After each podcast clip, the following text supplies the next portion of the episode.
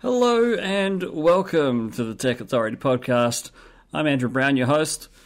Today we're going to continue the talk of Windows updates by talking about the new big update that's coming to Windows 10.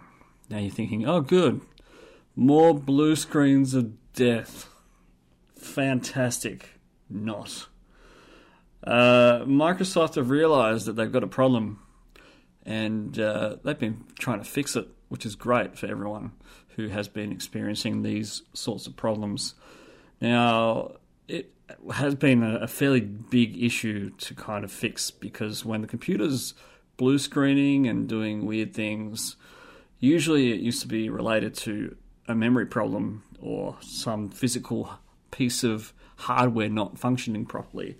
But uh, Microsoft have got bigger problems when Windows 10 crashes after an update because it's more common than what it used to be, and it's a real problem, especially for older hardware. Anything older than two and a half years usually struggles with updates, and uh, it's a big problem because I usually go out on site to fix these types of problems, and it's usually, well, it's really broken, and we're going to have to do a full data recovery and reinstall Windows and put everything back on again, all of your software, then all of your data as well. And it takes a lot of time, and sometimes it's just not economical to do that and too expensive. And if the machine's five years old, four years old, sometimes even three years old, it's just not worth doing.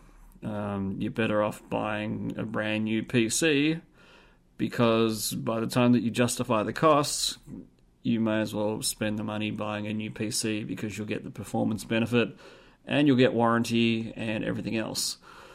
However, this new update is only available to the people who are a part of the Windows Insiders group in the Fast Ring, and uh, you can download the preview by signing up to be a Windows uh, Insider and making sure that you have the uh, preview turned on to allow you to view the new changes that Microsoft have made.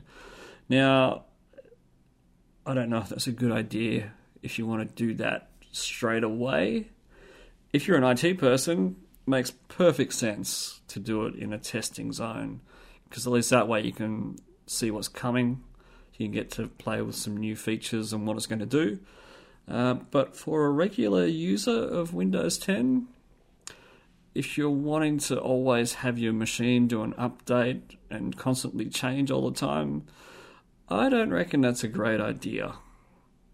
Unless you really want to be a part of the insiders team and figure out all the bugs and all sorts of stuff.